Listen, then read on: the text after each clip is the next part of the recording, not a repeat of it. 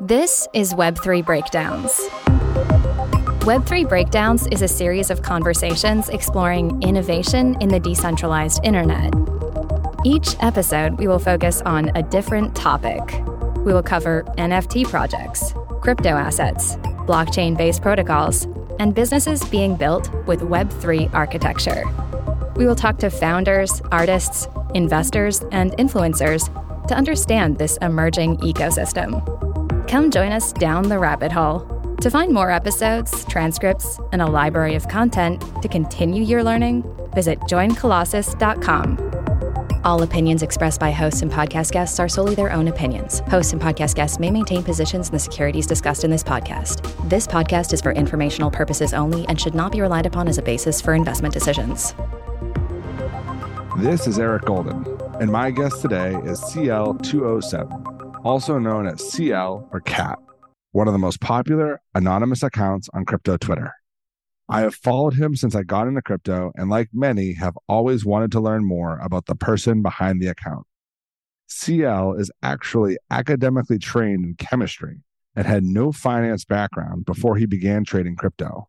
He made no money for two years, but over time has evolved into an extremely thoughtful and intelligent trader. We start this conversation with one of the weirdest and most fun backstories we've ever had on the show. We then dive deep into CL's trading journey and bring his process to life with examples. We end the conversation on a variety of topics like fashion, anonymity, virtual reality, and more. Cat is a highly original and interesting thinker. Talking to him was an absolute blast. Please enjoy this episode with CL. So I'm very excited to have CL207, also known as Cat or CL, as my guest today for people that are listening to the audio version, I'm talking to an animated cat in a hazmat suit, and I couldn't be more excited. The world brings you in really funny ways to what you're doing. So, Cat, the first question I wanted to ask was we did as much research as we could. I followed you for as long as I've been in crypto, but I was trying to figure out where CL207 came from. And I believe CL20 is a explosive of some sort, a chemical explosive found at China Lake by the Navy in California. That's as close as I got to trying to figure it out. And I'm not trying to dox you, but I thought a fun place to start would be who was Cat before Cat was created? Where were you before crypto began? And then where did this idea of creating an avatar come from? Creating an avatar is quite a common thing amongst streamers who want to stream anonymously because a lot of them get stressed out putting out their real face because then they gotta look good. They gotta make sure their hair is not fucked up. And if they're a girl, they put makeup. That takes an hour or for them. So it gets quite emotionally draining to do that for hours on a daily basis. This thing started and then it's more like fantasy. It's cool. So just like the online world, I got this too. But the origin was, I believe, from 2019. Another big trader called Light Crypto. You probably know him on Twitter he once spammed in my DM a bunch of cat pictures, and there's a few levels story to this. I was like, you know what? This is what I always wanted to be for some reason. so, so I was like, fuck it. Let me copy paste this picture. It's my profile picture now. It evolved over time. So COVID came and all these people were like putting on hazmat suit. I got one and it was yellow. I actually had, what do you call it? Lab coat This suits well on me. I like it. I'm gonna keep it forever. So then I got artists to draw this thing in a nicer way, and then it just kept evolving until now. But going back to the chemical, like I used to be a let's just say underground chemist. I don't have a degree. I don't have a certificate. I actually failed chemistry for a bunch of reasons. But at the same time, I do have, I hate bragging, but I would say they're quite high level writing in actually published academic journals on topics on like, yeah, explosives because, you know, I love to blow things up. I was pyromaniac as a kid and I was always interested in these high explosives. I was doing a lot of research into safer and more powerful explosives because it's a direction that field was going into while I was studying it. It's commonly used in like rocket fuels and all kinds of stuff. It was just a passion of mine before crypto. So I did it out throughout high school and college wrote about it. And then one day on a forum, like an amateur chemistry forum, and I say amateur because no one there has a real name. blow shit up 85 or some shit like some shit like that. And one day someone DM me on a post I made of synthesis of like a theoretical compound that might be promising. And he's like, yo, this is cool. Like, what do you do? Just to introduce myself, I've worked at China Lake before, and now I'm a professor at a big school in United States. And I told him I'm just like 18 years old, fresh out of high school. and he's like, oh, no way. Like, come study under my department. And I was like, oh my God, this is like my dream. I can't believe this guy's legit. I didn't end up actually going and pursuing that PhD right after undergrad. I was like, dude, I'm poor as shit. I need to worry about what if I can still Uber Eats next month. so I was like, what can I do to make money? I've heard about a crypto maybe a year before um, I got into trading. Made no money for two years, but I think the luckiest part throughout my journey was my mom never really pressuring me like, dude, son, go get a real job. What the fuck are you doing, loser?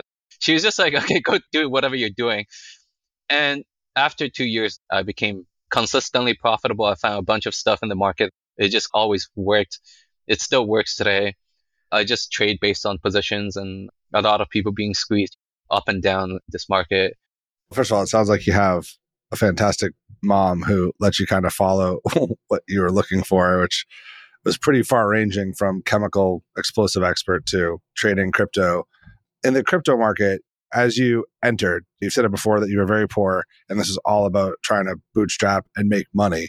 And it didn't work for two years. What gave you the conviction to stick with it? I don't think you trained in finance or you didn't work for anyone. Were you just alone trying to figure this out? Yeah. So in 2018, I got in, bought some Bitcoin, swapped to some shitcoin, trying to make more Bitcoin. It went okay. You know, I didn't lose much money. I didn't make much money. And then I was like, you know, this is some weak stuff. I bought Bitcoin at like 3,000. It's now 12,000. This is like mid 2019 now. And I'm still poor. I bought like one Bitcoin. My net worth went from like 3,000 to 12,000. And now I got to sell this stuff so I can buy some food again.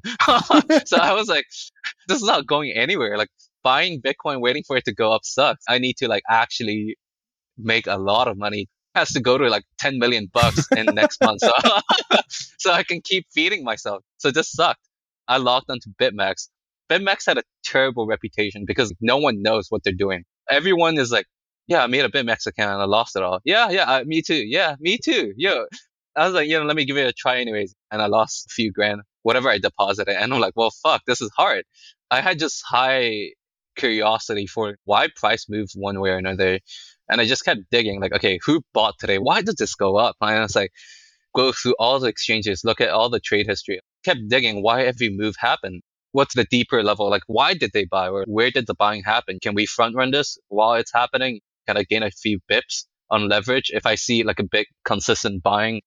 Yeah. So I kept going deeper and deeper. And I think after a while, it just clicked where I'm like, wow, all the trading actually happens on BitMEX back then because that's where all the volumes are, all the open interest. People are gambling 50 million, 100 million dollar positions over if the next Coinbase buyer is going to buy a million or sell a million.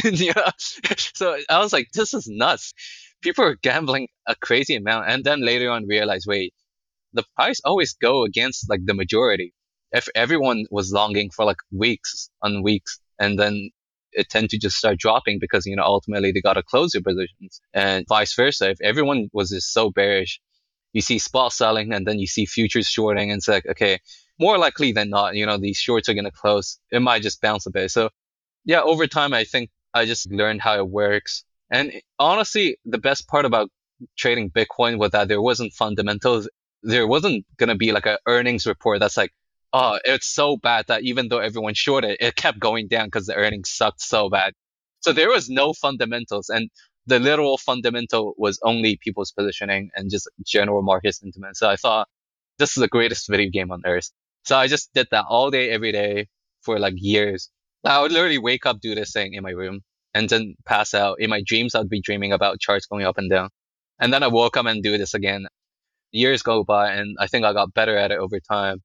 I think ever since I started becoming quite profitable and I cashed out to buy some stuff, I've actually never had long term drawdowns. It's impressive. During that period, because I've heard rumors about this with you, that some people when they get into trading. They're super curious, just like I was when I was a kid looking at like, oh, I bought a stock. And I remember as a kid, I told my father, someone bought me a stock. And I'm like, this is just legalized gambling for adults. And they're like, no, no, no, it's investing. And I ended up going to this rabbit hole and I read all these investment books and went into finance. But it was a question to me of the differences between gambling, speculation, and investing. And as I was listening to you, waking up, going to sleep, dreaming about charts, the thing I've heard about you is that you didn't build quantitative systems or an algorithm, that you literally just trained yourself to be staring at charts and that your edge is something intuitive that you've built over time. It's not like a thing of code you're running. Is that true? It's a bit of both, a bit of intuition for sure. I think everyone that trades, they built up this intuition over time, something that's hard to describe. But the more quantitative part is just watching orders come in. And then I try to memorize every, every position that I've ever opened, which is maybe a bit insane. I would just stare at BitMEX. Open interest ticks up a bit. This guy bought. Okay, he fucking long. And then like I'll memorize that position. I'm, I'll try to imagine where he might invalidate, where he might take profit, and then I try to remember throughout the days. Damn, everyone's been buying for like last three days. Open interest is skyrocketing. Spot haven't bought much. So is this rally all say futures driven? And let's say this happened before I can you know back test. It's not like a real back test. It's just like a intuitive back test. Last four times this happened, it haven't gone very well. So let me short it more likely than not. And I try to manage my risk. I just have a mental risk model really. If it goes up too much, I'll just be wrong or something like that. And I probably risk approximately this amount on this trade. And that's it. So a lot of it is kind of intuitive in terms of risk management, where I should enter but there is also the quantitative part, which is how much people are paying to keep their positions open. Because in crypto, there's no fundamentals. As too much buying happens in futures, too much selling happens on futures, they tend to drive the lending rates up and down. How much does it cost to borrow another dollar right now to buy more crypto? Or how much does it cost to borrow more Bitcoin right now to short more Bitcoins? And these are very powerful information to have. And these are all public information. I think there's a bit of both to it. Just double clicking on that because I know that as you started kind of sharing your knowledge, you were one of the experts or people that others would look to about how futures worked and options markets. And so you were trying to build basically a profile of buyers and sellers, understand how the market was positioned and how you wanted to be positioned against it. When someone puts a futures trade on, there's someone buying and there's someone selling. So in your example, were you looking at funding rates everyone wants to know that information, but that's not always easily available. So how did you put that together? First, every long, people say there's a short. In reality, people that make the market, they're not going to be degenerates and be like, okay, if everyone longs, I'm just going to be short against them. That's crazy. They'll blow up sometime if they just took on these directional risks. So they will try to obtain the same amount of spot against their shorts. I think most of these firms are delta neutral, or if they are exposed, it's kind of short or very short amount of period. So I'm not a market maker, but I know they don't take crazy amounts of risk over like anything more than hours or days. So if you long, there is a short, yes, but that short is backed up by a real spot purchase because you bought futures, which is backed up by spot. So the buyer have invalidation, the buyer have a liquidation level, or the buyer can be buying on leverage a while ago, there was like a profile of average amounts of leverage used. 5x is popular, 10x is popular. So, you know, if everyone long 10K, if we go to 9K, you can expect a lot of people to get liquidated who's on 10x. Even if they're not on 10x, they're probably invalidated and they're just going to sell. So a lot of these is, I think, intuitive where people get invalidated. And there's a lot of quote unquote like stop loss hunting, whatever bullshit terms people trying to come up with, but they are real. People can't take so much more loss after price go against them for a certain amount of time. I've heard you in the past talk about invalidation, the seasoning of a position, how long or when do people own it? Like, what is their price? So, an interesting way to ask this would be you were in Japan on a vacation having a lot of fun and you didn't check the screens for a week. If I brought you back and I said, Cat, I want to get a pulse of what's going on in the market, where would you start to start putting that picture back together if you hadn't seen it for a while? I try to not just straight up trade unless it's somewhat stupidly obvious, but that's kind of rare. But I would first look at price of everything and then be like, okay, cool. maybe the biggest caps like Bitcoin, E, Solana, stuff like that. And then I would pull up Binance Futures, Bybit, maybe OKX. These are some of the biggest venues right now. I would say most price are driven by these three venues. For spot, definitely also Coinbase. So I try to go back, see, look at these trading. And sometimes it's not as simple as just how much buying, how much selling, because the buying can be hidden in the form of a bid. And then on the trade history, it would show up as a sell just because they kept chasing a bid. So it takes a while to like go through all of that and be like, okay, that was actually a bid, even though people were selling nonstop on Coinbase, but that was just bids chasing and refilling and chasing. So kind of go through all of that and then go on futures. Is lending rate jacked up? What made people go long? What made people go short lately? Was there like some kind of narrative? Is Bitcoin getting banned for the tenth time? Or is like BlackRock fall like, like just look at a bit of everything, get an idea. Yeah, so we had it today. So right before we were supposed to talk, the Wall Street Journal published a headline, which is a really weird headline that the SEC said BlackRock and Fidelity ETFs might have had inadequate information. The funny thing about that is, and I posted this on Twitter, if you read it, which I've never seen this happen before, so maybe I missed this, but it was kind of giving an answer to the test, which said they wanted them to declare where they were going to trade. So I don't think it was as negative as the market thought, but the market moves rapidly. And something like that, we had to delay for you to do some trading. Does that get your attention? And then a follow up to that is like, what is your average holding period? Is it you're in and out in a couple of minutes, hours, days, weeks, months? Honestly, if you're trading futures, no one do months. If you do months, chances are a price have gotten up and you haven't taken profit and then gone against you to the point you had to close. Month in crypto is crazy. I would say the average position holding for the average trader is days, weeks which is why this market is so crazy. I believe it's similar in stocks in the analogy that people buy for a short term or mid term gain. They don't think in decades unless it's some retirement dude that's just like, yeah, I'm just going to buy Apple for the next 10 years. There is that kind of people in crypto, but like their flows are not strong enough to be like pushing price up 5% up and down each other day. These are all short term traders, probably on leverage, probably spending a lot of premiums on options, just gambling on these stuff. Maybe they're gambling, maybe they're like somewhat informed. I like to think they're not super informed, which is why I'm also pretty short term, where most of the action happens and where most of my money was made, just somewhat pretty short term days, hours, something like that. Yeah.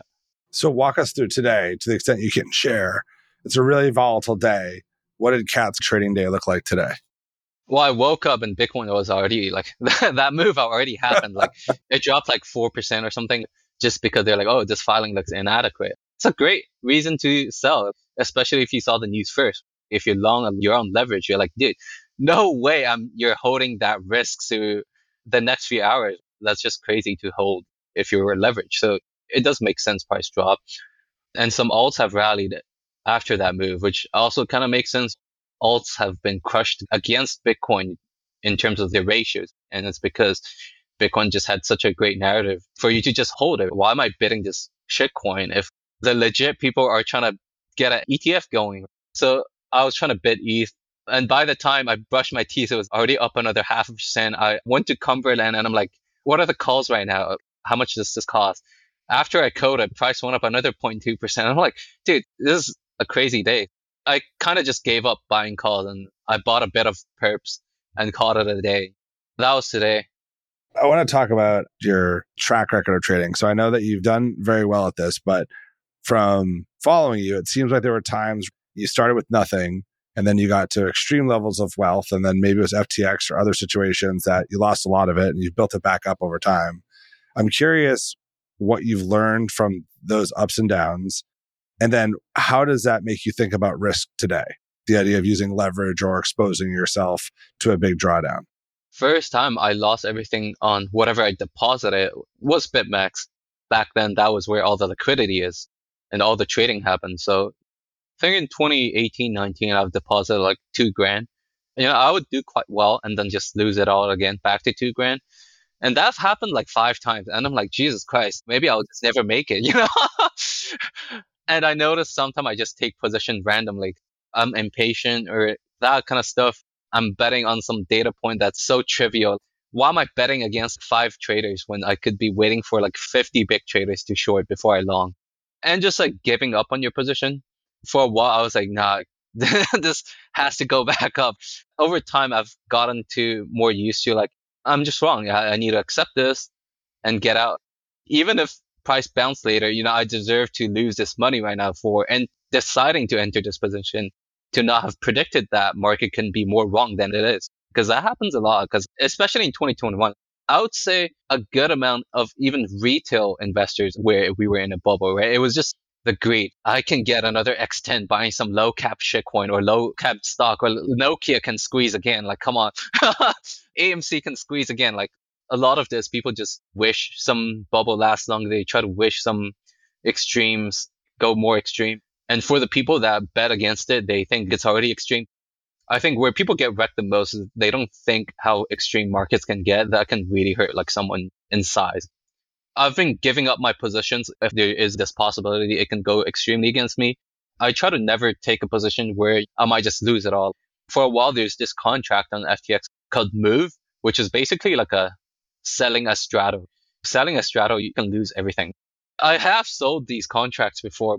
I'm very cautious in validating myself. If there's even a possibility a few traders can get squeezed that might induce more FOMO buying that might start a whole trend. I'll just shave that position off right away. Very often I try to never sell options.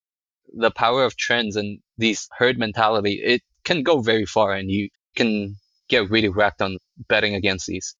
I've bet traders who have started with very little and made it. I've noticed two outcomes, I would say. One is they make it and then they lose their desire to take risk because now they have something and they become really afraid. They're driven by the fear of the loss because they've worked so hard to get to that point.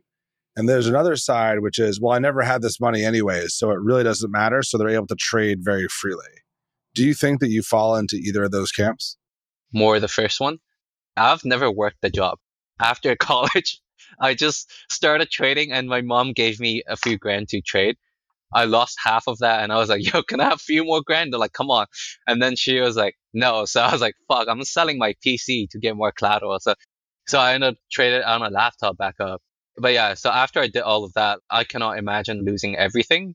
Then I have to get a job. Like, are you serious? I'm not getting a job. This is another downside though, because I think once a trader that, especially what I did, I spent years just in my room. I was an actual typical incel on Reddit or something.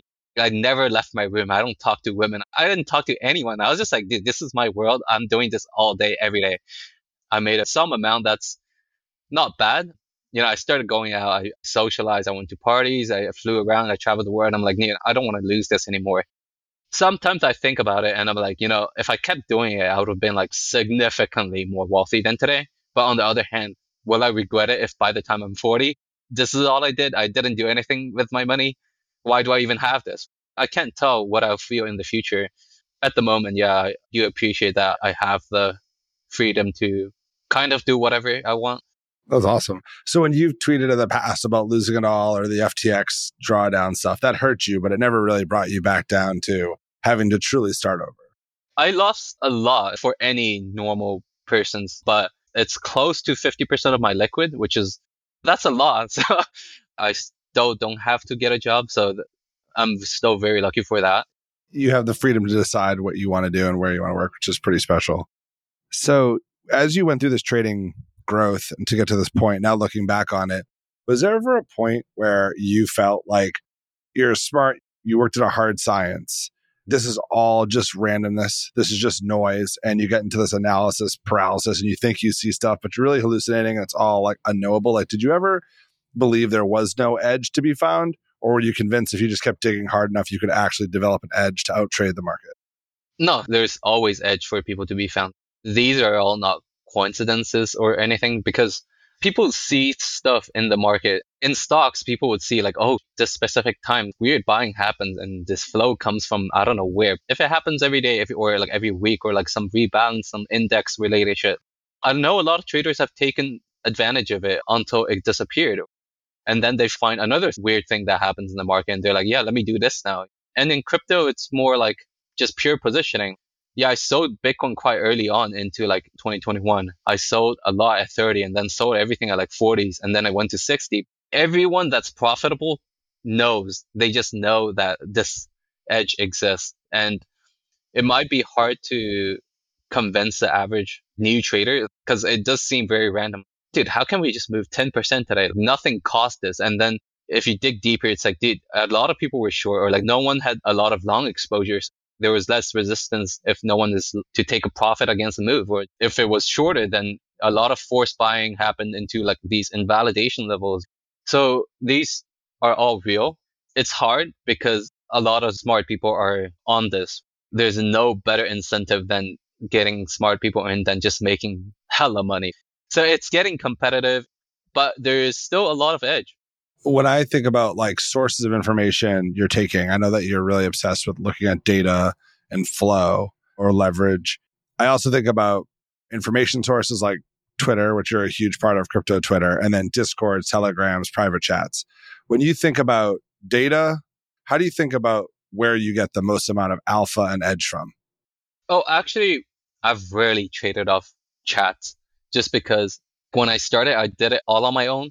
I did talk to people, which helped me shape some views, but ultimately, I think most of my trading is around my own mental model.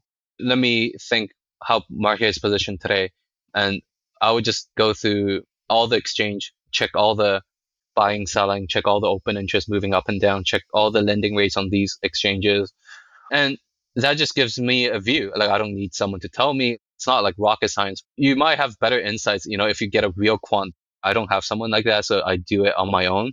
I do think a lot of people trade on narratives, which I really hate because it just induces a lot of one sided positioning. And I'm like, dude, it's just really hard for me to buy into a position where everyone's also want to position into that position. And then it's just like, dude, it's just so risky. One bad thing happens and all these people have to fold and you're like racing against each other while the price is teleporting against you, you know? So I really hate narrative trading. And ideally, if you do trade like these shitcoins, is way more narrative based than I think Bitcoin. You got to get on these pretty early on, which I'm not going to try to act like an expert in this. I've never made too much money off trading altcoins. My trading has always been stacking up these couple percentage moves on Bitcoin or Ether. So when you're looking at the data, which I like, because and I like the fact that you do it on your own because it really allows you to have a clear mind to think for yourself and you see something, you see that funding rates are offsides and you really want to go long. Do the chats ever influence you or other people's opinions when, let's say, a narrative starts to pick up? Does it ever make you question your data, or will you get even more conviction that all these narrative following people are idiots and I'm going to crush them by really going the opposite way because of your process? There is a bit when I see a lot of bigger traders talk about the ETF, I can tell from the way they're texting each other, they are not long yet. So I'm like, all right, screw you guys. I'm buying some calls for now. I don't think it really impacts my decision significantly. Obviously, I respect everyone's opinion.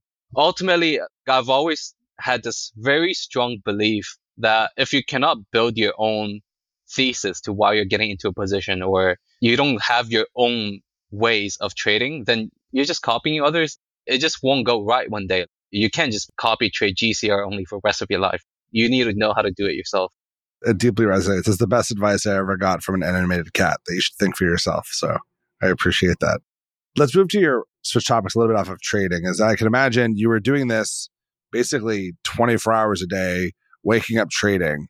I know that a lot of people feel an adrenaline rush from it. There's the thrill, there's the money, there's the prospects of what you could do. But what other things in your life? You talk sometimes about food, about shopping, about travel. I'm curious as you've progressed as a trader and you've built more wealth, how has your focus and your enjoyment and that risk seeking behavior changed? I think my first time where I got really disgusted by the volatility and swings in net worth was in 2021 I held some SNX and Aave back then. I don't usually own a lot of alts. These kept going up, so they became, let's say it was 2% of my net worth. Now it's like, what, 15%? Like, Jesus Christ. Now I wake up and say, ah, I'm up a Lambo. That's a good start. After I finished breakfast, I was down two Lambos and I'm like, dude, the hell? This is crazy. that morning, I was just like, this is disgusting. I hate that I'm thinking in this way. And it was because I started going out and I realized this is a lot of money. Like, because I had no concept of money, no concept of spending.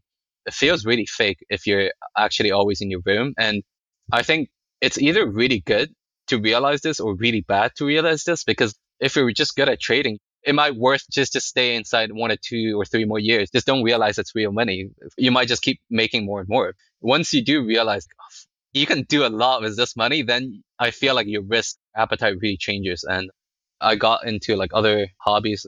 I think fashion's awesome. Some art stuff is really cool. So, you know, I follow these. I hang out with different kinds of people and I realize these people save 10, 20 bucks to do something else. Or if they can walk 15 minutes, they're not going to take a cab. And then it's like, wow, I walked to save 20 bucks. Why am I taking risk of like significantly more? So I feel like as you go about your daily life, I think actual normal life that's not just in your room, I think it really gives you this reality crisis about, wow, this is crazy what you're doing.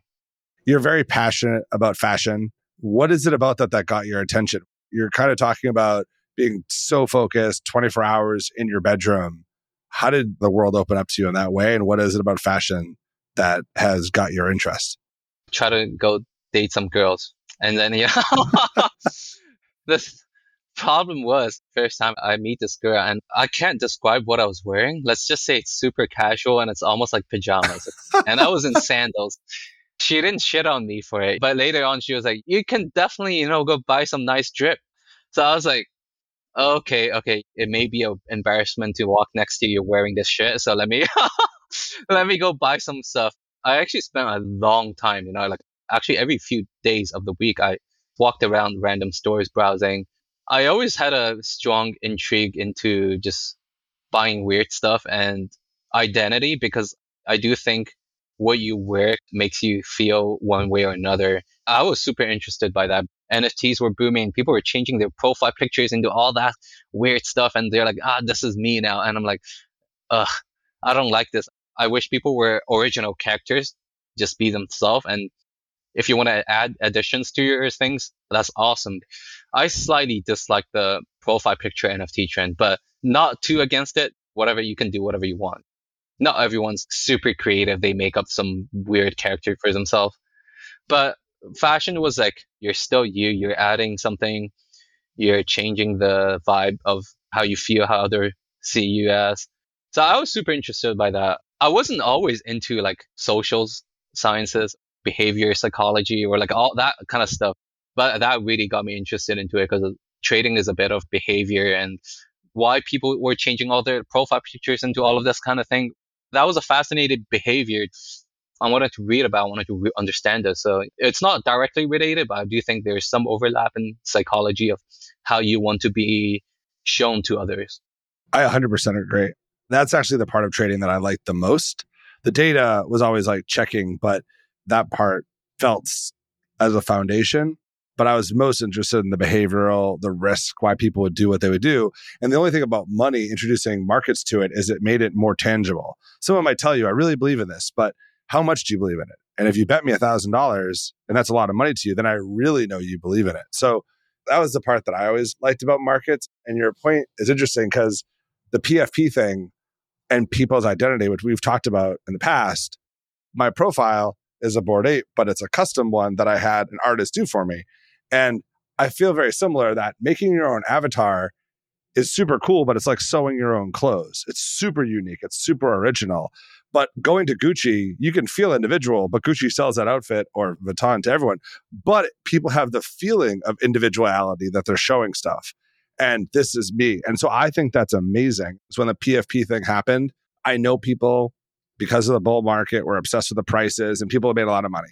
What got me so excited about it was the notion that we're in a period of bias and not treating each other equally.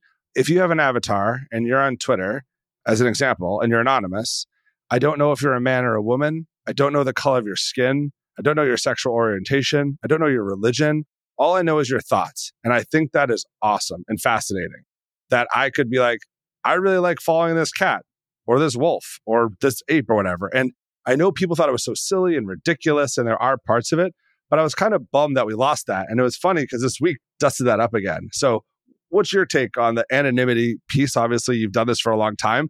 I can imagine it's tough that you might go somewhere and I won't know it's you. But how do you think about the pros and cons of anonymity in an online age? It's a bit different for every anonymous character or person or whatever being you are in the shape or form. A story I wanted to share was we were in this chat and it was just some traders and fund managers. And, and then this girl was talking about age and I asked her like, Oh, how old are you? And then two people from the group messaged me. They're like, dude, you're not supposed to ask a girl her age. It's so funny that it works because you're a cat and it's not rude anymore. And I'm like, what? I didn't know that was rude. Sorry. And, uh, and I thought it was hilarious that it was more okay for me to ask than someone who had a real picture of themselves to ask that question. But going back, yeah, there's a lot of freedom in what I can say. And I don't feel like when I go out, people be like, holy shit, it's this dude just because everyone knows them by their face. I don't get that treatment. And if they do know me, I may get a bit of a treatment where it's like, they might be nicer to me. They might be like more enthusiastic to meet me. I once had a dinner with a big gamer who's also a big streamer called Scarra. We were in LA where a lot of streamers live. Gaming is big. In the dinner, two people ran up to the table we were eating at and be like, yo, please let me get a picture of us. And he's like, sure. Yeah. And they just take a picture and leave. No other conversation, nothing else. They just wanted a picture. Immediately he was like, this is super cool when it first started happening, but now it's more of a hassle. There's a very interesting point that I've known people that went from average like everybody else to making a lot of money and suddenly being famous or they became famous and made a lot of money. One of the things I found was like that fame is definitely something that can help you. It can open doors. People know you. You probably can do things and open opportunities. But then there's a point where maybe you get whatever you were after and now you don't want it anymore and you want to turn it off. But the problem was it was the fuel that got you there in the first place. The fascinating thing about anonymity is if you get there, you never have to give it back because you still have your own privacy. I don't feel odd talking to you. It's a cat with a smiling face and big eyes. It's easy. And I think that for other people, I don't know if they'd ever even admit that, but you know, talk to a person and you're reading their facial expressions and your brain is calculating a bunch of things. Now, maybe not everyone does this, but is this person interested? Are they bored? Are they looking at their watch? Do they want to go somewhere? Right now, for the past however time we've been recording, you've been smiling at me with these big cat eyes in a very kind way. It's weird, but it's not as hard or stressful as analyzing all the micro expressions on another human's face and trying to react to it. I think having this kind of avatar, it allows me to express most of the basic emotions. The face is super complex you notice a lot of things. That like you can tell someone's disinterested and I should really call it. And, but yeah, I think it allows me to at least express most basic emotions and maybe a bit of micro expression, but I don't think my avatar is refined enough for every micro expression, which I would love to have that made. I think the tech is getting there recently and I've seen some higher quality, um, defined, really well made ones. I can put the base setting as 1% smiley, right? It always appear more smiley. That's just like another freedom. You can change a bit of how you look, change smile parameters and all that kind of stuff. So I think it's really free and it's nice. I don't have to like make my hair, make sure I look good on this interview. I don't have to be stressed. Well, yeah, there's this idea of people are always putting on masks when they're talking to people and they're presenting metaphorically, they're presenting if you wanted to go a job interview, you might put a suit on, or if you were going on a date, you might try to dress in a certain way. The physical appearance, but then there's also the type of person you are. You really want to impress the person in a certain way. And there's just something about it that I find fascinating about the PFPs or the anonymity that I think is a huge, powerful unlock that we scraped on when NFTs came out. And then we just kind of moved by it maybe too fast, but hopefully we'll revisit it again. On the topic of fame, your Twitter profile is pretty huge. You have got a huge fan base, including like Edward Snowden. And I just find it crazy that someone like that's responding to a cat online. So, how did the whole Twitter thing grow? How did you become talking with Snowden? Like, how did this all happen? Yeah, I don't know how much I can share with Snowden, but I think I've been always genuine. A lot of people on Twitter has some motive. They're like, ah, I'm going to make 50 threads about how to make money. And then now I have 50K followers. Now I can get this affiliate shilling, this kind of collab with some weird project. And they're going to pay me a big bank, 50 grand for me to talk about their project for two weeks. So I think there is a lot of people like that. And there's a lot of genuine people. But overall, I tend to think of every field having this distribution of types of people. For me, I think finance is a couple percentage skewed to like slightly more psychopaths, but you always have this distribution. There's nice people, there's bad people, there's people that are not scamming at all, but they are extractive or they're just like normal people. I've never tweeted any project, even the ones I invested in, like some of them you get something out of like, dude, that's not what I invested in you, you in for. Hate that kind of stuff. So maybe that's why he once reached out to me and we had this conversation once with Snowden. He's pretty fascinating. And I was surprised that he follows crypto Twitter. He first talked to like Zach XBT, right? Like in his replies. And then he was talking to me. And then that actually happened right after FTX2. Really brightened me up a bit. You know, I was like, wow, there's actually people that cares about people here. So that was kind of fascinating and interesting. And I don't know, like very honored and thankful that there's even an audience outside that cares about us. I think that was a question I asked when I saw it. I was like, this is crazy to me that such a um, big geopolitical figure is following crypto Twitter to the extent that you ended up in this niche of a niche and it's not just the same people talking to each other. You know, sometimes it feels quite small. The point you made about finance and the psychopaths, trends more towards it's money and it's driven, it's very selfishly driven. Do you ever regret not staying in chemistry? I've thought about a lot of that. I was talking to a friend. Yeah, I won't say his name, but let's say he's in crypto and he's in traditional finance. Whenever he meets someone that had a passion outside crypto, he's like, dude, I hate that you got into this. I hate it. I hate it so much. You had a real passion for this. You could have built this for SpaceX. You could have helped something real. I do feel that way what are we even doing? Like, what, what's my contribution to society? And I think about it. I'm like, who's my counterparty? Some of them are probably broke. It's really a disturbing question to think about. I've tried donating some money to less fortunate or like just people who are passionate about some hobby that doesn't really make much money. In the end, that's not much effort. You know, I just click a button and some money is transferred over. Like, did I really contribute something? Did I really help the world? I don't think I've too much power to help the world. I'm not that wealthy at all. Honestly, I can't do too much. I've considered if I should go back and pursue like my older interests. I still love all that chemistry stuff, but yeah, it's a rough question. I think the fact that you've thought about it shows you're definitely not a psychopath. Young people ask this question all the time. People that end up in finance were usually one of three categories. The first is their parents push them really hard academically to get good grades to get into a good job. And this was defined as doing a good job. You went to a top school and you worked your way up. And so that was like third to 40%. And then another group joined because they just wanted to get rich. They wanted to make a lot of money. And that was the next like kind of biggest population is I want to get rich, so I'm going to go to finance. There's a tiny group that said they were like intellectually stimulated just by the idea, but that was always small. And there was a group of psychopaths just really loved markets and loved trading. And if you weren't trading bonds or stocks, you'd be trading tic tacs or chickens or apes. It's just into your skin that you love markets and you love trading. And the thing that would end up happening is that the kids that were pushed there by their parents, they would eventually find something else or usually or end up miserable.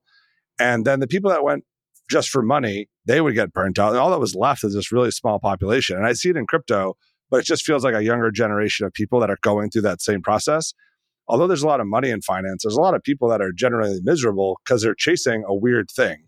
And then once they get it, they have this deep reflection of like, that was what I was chasing the whole time. And so I don't think it's uncommon. I think that every person or many of the people that are in my life have always asked that question. Am I just pushing numbers around? Is this really my contribution? This is what I'm going to do. yeah. That's not uncommon. I think I've had a lot of crisis over what the heck am I doing, really? Yeah. That's a good thing. I think that means you're growing as a person personally. The topic of the Vision Pro goggles. So everyone's talking about AI and now the virtual artificial reality goggles. I think some of the stuff you've written on it has been great. I think two of the things that you've written that I've loved. One was about, we can do this one first. One was about giving your kid money to trade Fortnite skins, hoping they get rugged or deceived online and teaching them how to find first principles information. I don't know if you have kids, Cat. I mean, you joke about not having a girlfriend yet, but as a parent, I think that's actually really interesting advice. Where did that come from? I don't know. I just made it up. Why not? They are going to have to be interacting with money related things at some point. And it's like, dude, so much economy is online now. I feel like it used to be cringe if you're like making some videos on YouTube, like you're just some nerd 10 years ago. But now, you know, if you get some views on YouTube, like you get respect.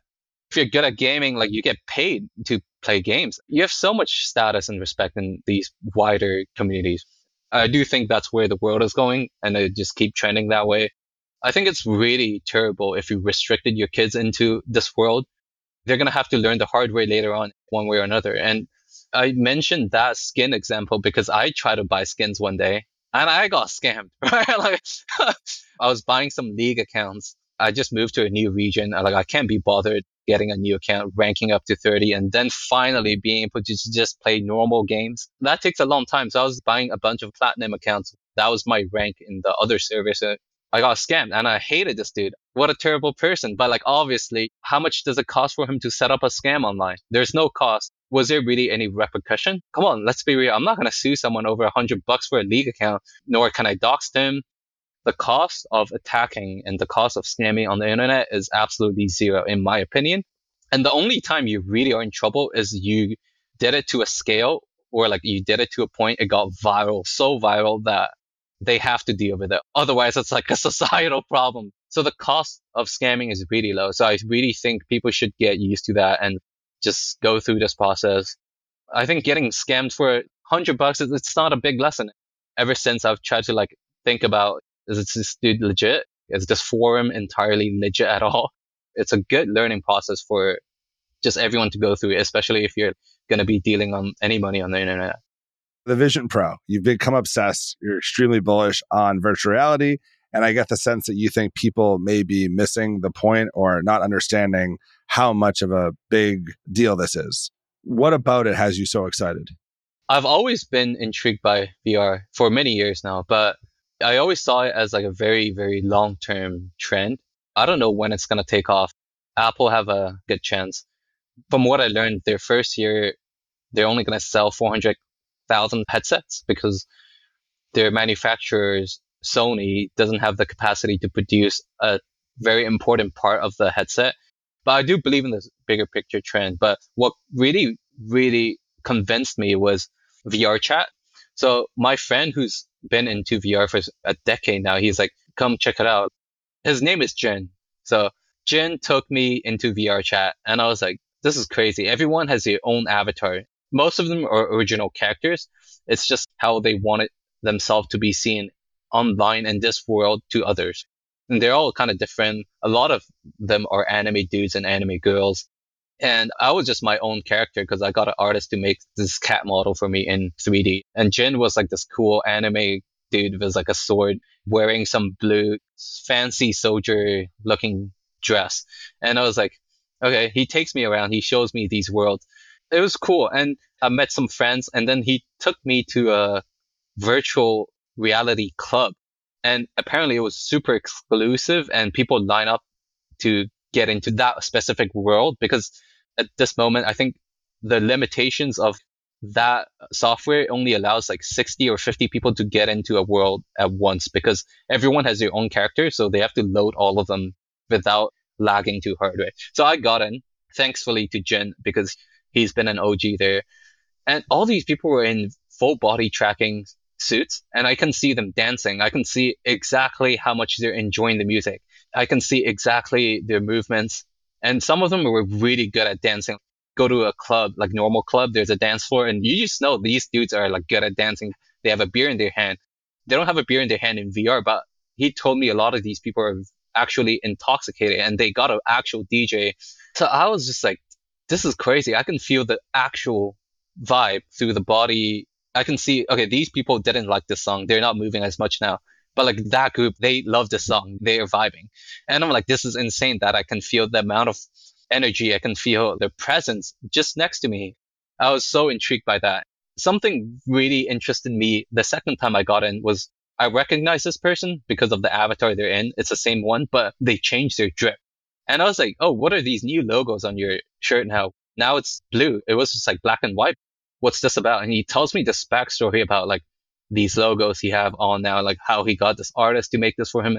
And I was like, yo, this is crazy. You're changing your trip in virtual reality because you just felt like you want a new look.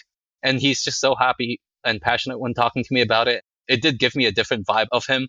And I was like, you know, this is meeting someone just like in real life, except they wore something else and uh, with strong colors. So I started reading into this topic academically. I was so intrigued there's no way I felt this amount of bonding experience. When I talk to someone on text, I don't have this kind of bonding experience. But I talk to this guy in this 3D world and I have this experience and I was just confused. So I read a bunch of papers. I learned something. The academic term is presence, which means you genuinely feel someone is there with, because you can tell their facial expressions. You can tell their body expressions if they're interested, if they're disinterested. And it introduces so much more. People have personal space in virtual reality just as in real life. If someone walks really close to you, you feel slightly attacked of your personal space. And if you hang out with someone in virtual reality, you genuinely have a sense of social fulfillment, which is not like texting someone online.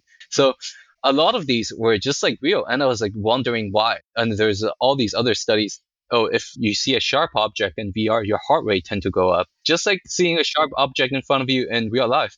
And it's like, yo, this is crazy. Apparently, how the brain works, as long as the input seems realistic and there's depth, and it doesn't have to even be like realism graphics, like 4K and all the super real shaders and lightings.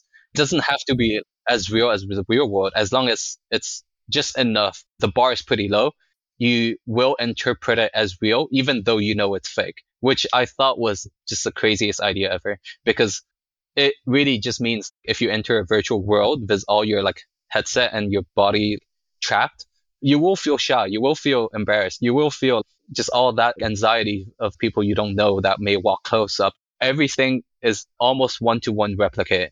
But the power of VR is you can manipulate the environment. So I had the therapist in Eagle Capital's Discord chat that we hired. If anyone wants to consult you, pay pay that. So we, we offered this free service for about a year or two.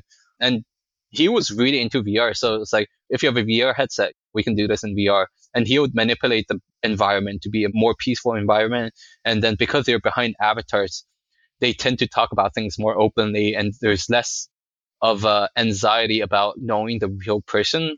And so the sessions, apparently, according to him, went really well. And I was just mind blown by all of that. Like, dude, we can be in the room sipping tea and then in the Apple Vision goggles, we can be in the Himalayas. We don't even have to travel. We don't have to buy a car to get out to go somewhere to actually feel like you're outside. You don't have to buy a car. You don't have to fly there. You don't have to even make yourself look really well. Girls don't need to put up makeup to look good. You can just change your avatar up a bit. You don't have to go to gym to look buff. You can just manipulate the image. You don't have to like dress up well. You can just get some artists to do it for you. So all of that is just insanity to me that this is how it works. So I think a lot of industries will be replaced by this virtual one, maybe a decade into the future, maybe two decades. This is a massive trend we're talking about because we're talking about a lot of online people moving into a whole new virtual world. This is a big societal change. I think that's something really hard to predict when it happens, but I do think it is a point where it's inevitable. So many questions, but I guess I'm curious when you were talking about being in a virtual world and the research plus your own experience that if there's a knife, you feel it, physical space, you're triggering the fight or flight part of your brain. As you were talking about the dance floor, I was thinking about the person that goes to a club and doesn't feel comfortable. Maybe they have to a couple drinks because they don't want to dance. So they're kind of on the outside looking in. So there's that insecurity or lack of confidence. And I was comparing that to the fact that you're in an avatar. So maybe you feel safer that it's not really you. And so that perhaps in a virtual world, either your confidence increases or you feel less insecurity. Or did you think that that was the same as the real world? Maybe slightly less anxiety.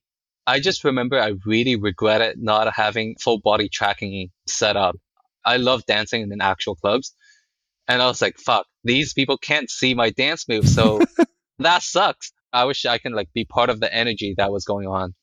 The belief that it will change it. So you've thought about this more than most people. You don't have to go to the gym to get buff and Mrs. Cat doesn't have to spend a lot of time getting ready. You guys are immediately in your dance club and you find someone and you're interested in them. What does that do to like that crossover of real life and this new virtual world? I feel like it's actually quite easy to open up to someone in that kind of world just because of this phenomenon called online disinhibition. Although it's a stronger effect if you're talking to someone text to text, like they literally don't know who you are. People tend to be way more open on text. When you go to the darker side of the internet, there's a lot of toxicity, there's a lot of racism, there's a lot of really bad things being said. You know very well if you met them in real life, they literally cannot say that to you. So I think there is some level of anxiety where people aren't just going to be like, this country sucks. Oh, your people sucks. I think there is a bit of barrier, but then on a personal level, there's still a lot of freedom. If you go to YouTube and you VR chat stories, you see people meeting each other and someone tells a crazy story and they upload it online. The very famous YouTube series of two, three episodes of a Korean chicken. So he's a chicken in this virtual reality. And he talks about his experience when he had to do military service and what it was all like and how much struggle he had when he came out and re-entered the society and then going overseas to study abroad in California. And he talks about the story. He seems so free to talk about all that. They literally just met and you're talking about your worst insecurities. He mentioned about brother passing away. Like no shot someone like that just like meet up with someone and just have this whole conversation.